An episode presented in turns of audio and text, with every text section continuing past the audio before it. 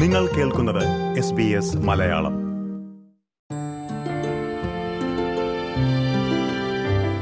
Australian മലയാളികൾക്കിടയിലെ എഴുത്തുകാരെയും കലാകാരന്മാരെയുമൊക്കെ S B S മലയാളത്തിലൂടെ ശ്രോതാക്കൾ പലപ്പോഴും പരിചയപ്പെടാറുണ്ട്.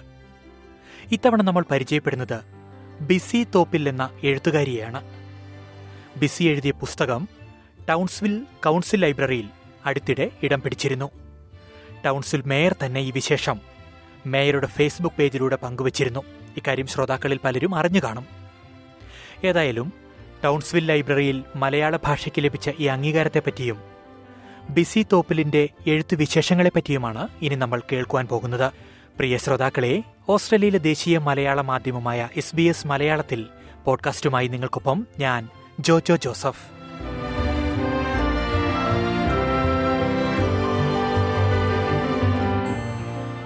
ബിസി സ്വാഗതം എസ് ബി എസ് റേഡിയോ മലയാളത്തിലേക്ക്.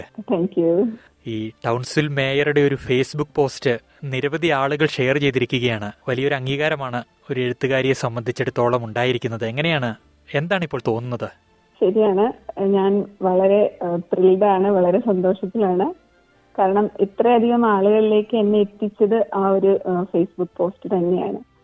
ഒരു പുസ്തകം ഇറക്കാൻ കഴിഞ്ഞു എന്നതിനേക്കാളും വലിയൊരു അച്ചീവ്മെന്റ് ആയിട്ടാണ് ഞാൻ അതിനെ കാണുന്നത്. കാരണം മറ്റാരും ചെയ്യാത്തൊരു കാര്യമല്ല ഞാൻ ചെയ്തത്. പക്ഷെ ഈ പുസ്തകത്തെ പിന്തുടർന്ന് എനിക്ക് കിട്ടിയ പ്രോത്സാഹനവും പിന്തുണയും ഒക്കെ അളവറ്റതാണ്. പ്രത്യേകിച്ച് കൗൺസിൽ സിറ്റി കൗൺസിലിൽ നിന്നും കിട്ടിയ ഈ അംഗീകാരം. പക്ഷെ അത് എന്റെ ഒരു പേഴ്സണൽ അച്ചീവ്മെന്റ് ആണെന്ന് ഞാൻ ഒട്ടും കരുതുന്നില്ല. കാരണം രണ്ടായിരത്തി ഇരുപത്തി ഒന്നിലെ സ്റ്റാറ്റിസ്റ്റിക്സ് അനുസരിച്ചിട്ടാണ് മലയാളമാണ് കൗൺസിലിലെ മോസ്റ്റ് കോമൺ ഫോറിൻ ലാംഗ്വേജ് എന്ന് കണ്ടു കണ്ടിട്ടുള്ളത്. കഴിഞ്ഞ ഒരു വർഷത്തിനുള്ളിൽ കൗൺസിലിലേക്ക് കുടിയേറിയ മലയാളികൾ നേരത്തെ ഉണ്ടായിരുന്നതിന്റെ ഒരു പകുതിയും കൂടി ആയിട്ടുണ്ട്. അപ്പം അതിലെല്ലാവരും തന്നെ കൗൺസിലിന്റെ ഒരു മൾട്ടി കൾച്ചറൽ അറ്റ്മോസ്ഫിയറിലേക്ക് നമ്മുടെ കേരളത്തിന്റെതായ ഒരു കൾച്ചറൽ ഇൻഫ്ലുവൻസ് കൊടുക്കുന്നവരാണ്. അവരുടേതായ രീതിയിൽ ആ ഒരു കൾച്ചറൽ ആസ്പെക്ട്സ് കോൺട്രിബ്യൂട്ട് ചെയ്യുന്നവരാണ്. അപ്പൊ അവർക്ക് എല്ലാവർക്കും കൂടിയിട്ടുള്ള ഒരു അംഗീകാരമായിട്ടാണ് ഞാൻ അങ്ങനെ കാണുന്നത് നമ്മുടെ മലയാളികളെ കൗൺസിൽ കൗൺസിൽ ഇത് കൈകളും നീട്ടി സ്വീകരിക്കുന്നു എന്നുള്ളതിന്റെ ഒരു പ്രൂഫ് മാത്രമായിട്ട് എടുത്താൽ മതി അതിന്. ഉയരങ്ങൾ കീഴടക്കുമ്പോൾ കൂടുതൽ എളിമയും ലാളിത്യവും ഒക്കെ വേണമെന്ന് തോന്നുന്നു. വാക്കുകളിൽ അത് പ്രകടമാകുന്നുണ്ട്. ഞാൻ ശ്രോതാക്കൾക്ക് വേണ്ടി ഒന്ന് ചോദിക്കുകയാണ്. എന്തുകൊണ്ടാണ് ടൗൺസിൽ മേയർ ഇങ്ങനെ ഒരു പോസ്റ്റ് ഇട്ടിരിക്കുന്നത് എന്ന് ഒന്ന് വിശദീകരിക്കുമോ? എന്താണ് അതിന്റെ ഒരു സാഹചര്യം എന്ന് ഒന്ന് പറയുമോ? മേയർ അത് പങ്കുവെക്കാനുള്ള ഒരു കാരണം എനിക്ക് തോന്നിയിരിക്കുന്നത് ഇപ്പൊ ഞാൻ പറഞ്ഞ ആ ഒരു ആസ്പെക്ട് തന്നെയാണ്. ടൗൺസ്വിൽ അല്ലെങ്കിൽ ഓസ്ട്രേലിയ ആസ് എ ഹോൾ ഒരു മൾട്ടി കൾച്ചറൽ കൺട്രി ആണ്. അപ്പോൾ അവർ എല്ലാ കൾച്ചേഴ്സിനെയും അവർ വെൽക്കം ചെയ്യുന്നു റെസ്പെക്ട് ചെയ്യുന്നു ഈക്വലി കൺസിഡർ ചെയ്യുന്നു എന്നുള്ള ആ ഒരു ആസ്പെക്ട് തീർച്ചയായിട്ടും നമുക്കതിൽ കാണാൻ പറ്റും. പിന്നെ ആസ് എ പൊളിറ്റിക്കൽ പാർട്ടി എന്നുള്ള രീതിയിൽ അവർക്ക് അവരുടേതായ വേറെ എന്തെങ്കിലും എയിംസ് ഉണ്ടാവാം. പക്ഷേ ഞാൻ ഇപ്പം എനിക്ക് കിട്ടിയ അതായത് ഞാൻ എന്ന ഒരാൾ അവരുടെ എത്രയോ പോപ്പുലേഷന്റെ അകത്ത് ഞാൻ പറഞ്ഞ നമ്മൾ മലയാളികൾ എന്നുള്ള ആ ഒരു റെപ്രസെന്റേഷൻ മാത്രമാണ് ഞാൻ അതിൽ കാണുന്നത്. അപ്പം എനിക്ക് കാണാൻ പറ്റുന്ന ആ ഒരു ഗുഡ് ആസ്പെക്ട് നമ്മുടെ കൾച്ചറിന് അവർ തരുന്ന അംഗീകാരം എന്നുള്ളത് തന്നെയാണ്. എന്താണ് നമുക്ക് ലഭിച്ചിരിക്കുന്ന ഈ അംഗീകാരം എന്ന് ഒന്ന് ശ്രോതാക്കളോടായി പറയുമോ? ഇപ്പോ ഈ ബുക്ക് കൗൺസിലിലെ ലൈബ്രറിയിലോട്ട് അവർ സ്വീകരിക്കാനുള്ള ആ ഒരു കാരണം തന്നെ ഞാൻ പറയാം. ഇപ്പം എന്റെ ആദ്യത്തെ പുസ്തകം ഒരു ഒരു വർഷം മുൻപ് രണ്ടു വർഷം മുൻപ് ഇറങ്ങിയ ഒരു പുസ്തകശാല എന്ന് പറയുന്ന ഒരു ഫേസ്ബുക്ക് കൂട്ടായ്മ സ്ത്രീകളുടെ ഒരു കൂട്ടായ്മ ഇറക്കിയ ചിറക് തിന്നുന്നവർ എന്ന് പറഞ്ഞൊരു പുസ്തകമാണ്. അപ്പോൾ നമ്മുടെ ലൈബ്രറിയിൽ നോൺ ഇംഗ്ലീഷ് ബുക്സിന്റെ ഒരു സെക്ഷൻ ഞാൻ കണ്ടിട്ടുണ്ട്. അപ്പോൾ ഈ ബുക്ക് ഇറങ്ങിയതിന് ശേഷം ഞാൻ അവിടെ ചെന്നിട്ട് അവരടുത്ത് ചോദിച്ചിരുന്നു ഈ ഒരു നോൺ ഇംഗ്ലീഷ് സെക്ഷനിലോട്ട് എന്റെ ബുക്കും കൂടി എനിക്ക് വെക്കാനുള്ള ഒരു സാഹചര്യം ഉണ്ടോ എന്ന് ചോദിച്ചപ്പോൾ അവർ അവർക്ക് നോൺ ഇംഗ്ലീഷ് ആയതുകൊണ്ട് തന്നെ അവർക്ക് ഡയറക്റ്റ് സ്വീകരിക്കാനുള്ള ഓപ്ഷൻ ഇല്ല. എസ്പെഷ്യലി ആഫ്റ്റർ കോവിഡ് അവർക്ക് അങ്ങനെ പുറത്തു നിന്ന് ബുക്ക് സ്വീകരിക്കുന്ന ഒരു ഒരു ഉണ്ടായിരുന്നു ഒരു സിസ്റ്റം ഉണ്ടായിരുന്നു. പക്ഷെ അത് നിർത്തി വെച്ചിരിക്കുകയാണ്. എന്ന് പറഞ്ഞിട്ട് അവരുടെ കളക്ഷൻ ഡിപ്പാർട്ട്മെന്റിന്റെ ഇമെയിൽ തന്നു. ഞാൻ അവരെ കോണ്ടാക്ട് ചെയ്തു. അപ്പോഴും എനിക്ക് സെയിം റിപ്ലൈ ആണ് കിട്ടിയത്. അത് കോവിഡിന് ശേഷം അവരങ്ങനെ റീസ്റ്റാർട്ട് ചെയ്തിട്ടില്ല. അത് തുടങ്ങുമ്പോൾ അറിയിക്കാം എന്ന് പറഞ്ഞ ഒരു മറുപടിയിൽ ഞാൻ എന്റെ ഒരു ആഗ്രഹം അവിടെ മാറ്റി വെക്കുകയായിരുന്നു. പിന്നെ ഇവിടെ നമ്മുടെ കേരള അസോസിയേഷൻ ഓഫ് കൗൺസിൽ എന്ന് പറയുന്ന വളരെ ആക്റ്റീവായിട്ടുള്ള ഒരു മലയാളി സംഘടനയുണ്ട്. അവരുടെ കഴിഞ്ഞ ഓണാഘോഷത്തോടൊപ്പം എന്റെ ഒരു എന്റെ എന്റെ ഒരു സ്വന്തമായിട്ടൊരു ബുക്ക് ഞാൻ കഴിഞ്ഞ ജൂണിൽ ഇറക്കിയിരുന്നു.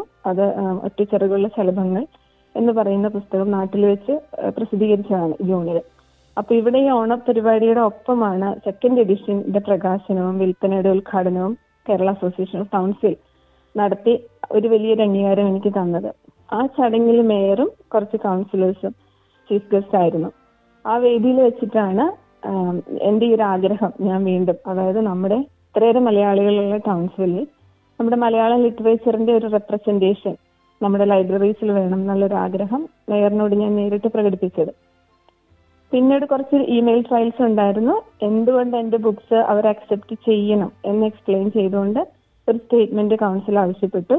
അതിനെ തുടർന്നാണ് ഇങ്ങനെ ഒരു സാഹചര്യം അവർ തന്നെ ഒരുക്കി തന്നത്.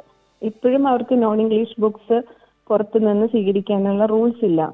പക്ഷെ അതിൽ തന്നെയുള്ള ഒരു ലൂപ്പ് ഹോൾ അവർ തന്നെ കണ്ടുപിടിച്ചിട്ടാണ് എന്റെ അടുത്ത് പറഞ്ഞത്. മേയർക്ക് സ്വീകരിക്കാം. എന്നിട്ട് മേയർക്ക് മേയറൽ കളക്ഷൻ എന്ന് പറഞ്ഞിട്ടുള്ള ഒരു സെക്ഷൻ ഇവിടുത്തെ മെയിൻ ലൈബ്രറിയിലുണ്ട് അവിടെ മേയർക്ക് കൊടുക്കാൻ പറ്റും. അങ്ങനെ അവർ തന്നെ നമുക്ക് തുറന്നു തന്ന വഴിയാണത്. അപ്പം നമ്മളുടെ ഒരു നാട്ടിലെ രീതി വെച്ചിട്ടാണെങ്കിൽ സിംപിളി അവർക്കൊരു നോ പറഞ്ഞ് അവസാനിപ്പിക്കാമായിരുന്ന ഒരു കാര്യമായിരുന്നു. അത് സാധ്യമാക്കി തന്നത് അവരുടെ നല്ല മനസ്സ് തന്നെയായിട്ടാണ് ഞാൻ കാണുന്നത്. അത് അതുകൊണ്ടാണ് ഞാൻ വീണ്ടും പറഞ്ഞത് ഞാൻ എന്ന ഒരാൾക്കുള്ള ഒരു അംഗീകാരമല്ല.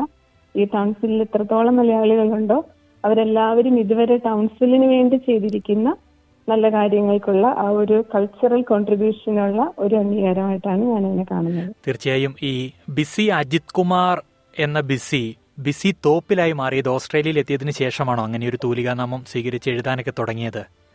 അതെ ഉറപ്പായിട്ടും അതെ. ഓക്കെ എന്തുകൊണ്ടാണ് ഈ ഓസ്ട്രേലിയയിൽ എത്തിയതിനു ശേഷവും ഈ എഴുത്തിന്റെ വഴികളിലൂടെ നടക്കാൻ അതിനുള്ള ഒരു പ്രോത്സാഹനം മലയാളി സമൂഹത്തിന്റെ പിന്തുണ അതിനെപ്പറ്റിയൊക്കെ ഒന്ന് പറയുമോ? ആക്ച്വലി ഓസ്ട്രേലിയയിൽ എത്തിയതിനു ശേഷമാണ് ഞാൻ എഴുതാൻ തുടങ്ങിയത്. എന്റെ എഴുത്തിന് വെറും നാല് വയസ്സേ ആയിട്ടുള്ളൂ. പണ്ട് സ്കൂളിൽ പഠിച്ചിരുന്നപ്പോ എഴുതിയിട്ടില്ല.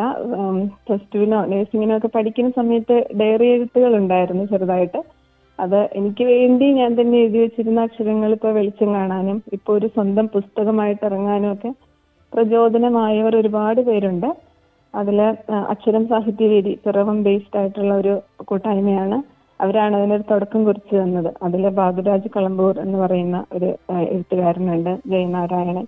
എന്റെ ബന്ധു കൂടിയായ വളരെ കഴിവുറ്റൊരു ആ, എഴുത്തുകാരനാണ്. അവരൊക്കെയാണ് എന്നെ അതിലേക്ക് കൊണ്ടുവന്നതും ഗദ്യം എഴുതാൻ ഋഷിക്ക് കഴിയും എന്നൊക്കെ പറഞ്ഞ് എന്നെ പ്രോത്സാഹിപ്പിച്ചത്. അങ്ങനെ ഒരു പിന്നീട് ഗദ്യ ഗദ്യം എഴുതി നിരു അവരെഴുതുന്ന കവിതകൾക്ക് നിരൂപണങ്ങൾ എഴുതി പിന്നെ കഥയായി. അങ്ങനെയൊക്കെ ഞാനൊരു കഥാകാരി ആയത് ഈ കഴിഞ്ഞ വളരെ ചുരുങ്ങിയ വർഷങ്ങൾക്കുള്ളിലാണ്.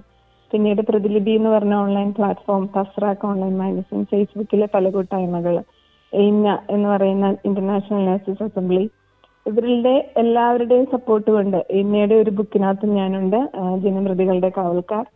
അവിടെ നിന്നൊക്കെയാണ് സ്വന്തമായിട്ട് ഒരു ബുക്ക് എഴുതാനുള്ള ബുക്ക് ചെയ്യാനുള്ള ഒരു പ്രോത്സാഹനം എനിക്ക് കിട്ടിയതും ഈ ബാബുരാജ് കളമ്പൂർ എന്ന് പറയുന്ന ആ ഒരു ഗുരുസ്ഥാനീയൻ തന്നെയാണ് ഈ ഒരു ബുക്കിന് കാരണമായത്. അപ്പൊ പിന്നെ ഞാൻ ബിസി തോപ്പിൽ തോപ്പിൽ എന്നുള്ളത് എന്റെ വീട്ടുപേരാണ്. അത് ചേർത്തിട്ട് ഒരു തൂലികാനാമം എന്നുള്ള രീതിയിലാണ് ബിസി അജിത് കുമാർ എന്നുള്ളത് ബിസി തോത്തിലായി ഫേസ്ബുക്കിലും പുസ്തകത്തിലേക്കും മാത്രമായിട്ട് അങ്ങനെ ആയത്. ഓക്കെ ബിസി ഈ ചെറുകഥകളാണ് കൂടുതലായി എഴുതുന്നത്? എഴുത്തിന്റെ രീതികൾ എങ്ങനെയാണ്? അതെ കഥകൾ തന്നെയാണ് കൂടുതലും എഴുതാറ്. പിന്നെ കുറിപ്പുകളായിട്ട് എഴുതാറുണ്ട്. ഓർമ്മക്കുറിപ്പ് അനുഭവങ്ങൾ.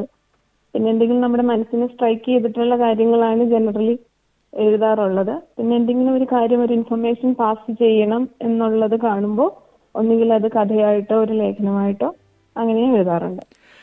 അപ്പോൾ ബിസി ഏതായാലും ഒരിക്കൽ കൂടി അഭിനന്ദനങ്ങൾ. കൂടുതൽ കഥകൾ കുറിപ്പുകളൊക്കെ ആ തൂലികയിലൂടെ പുറത്തു വരട്ടെ എന്ന് ആശംസിക്കുന്നു. വളരെയധികം നന്ദി ഇത്രയും നേരം എസ് ബി എസ് മലയാളത്തിന്റെ ശ്രോതാക്കളോട് എഴുത്തിന്റെ വഴികൾ അല്ലെങ്കിൽ വിശേഷങ്ങളൊക്കെ പങ്കുവച്ചതിന്. Thank you so much for having me പ്രിയ ശ്രോതാക്കളെ ക്വീൻസ്ലാൻഡിലെ ടൗൺസ്വില്ലിലുള്ള മലയാളി എഴുത്തുകാരി ബിസി തോപ്പിലിന്റെ വിശേഷങ്ങളും എഴുത്തിന്റെ വഴികളുമെല്ലാമാണ് നമ്മൾ ഇതുവരെ കേട്ടത്. നിങ്ങൾക്ക് ഓസ്ട്രേലിയൻ മലയാളികളായ കലാകാരന്മാരെയും എഴുത്തുകാരെയും ഒക്കെ പരിചയമുണ്ടെങ്കിൽ എസ് ബി എസ് മലയാളത്തെ ഇക്കാര്യം അറിയിക്കുക. അവരുടെ കലാജീവിതവും അനുഭവങ്ങളും എഴുത്തിന്റെ വഴികളുമെല്ലാം നമുക്കൊരുമിച്ച് എസ് ബി എസ് മലയാളത്തിലൂടെ ആസ്വദിക്കാം.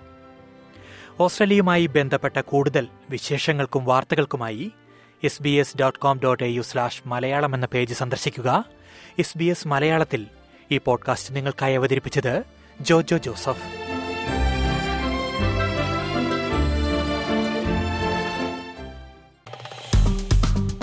Like share comment S B S Malayalam Facebook page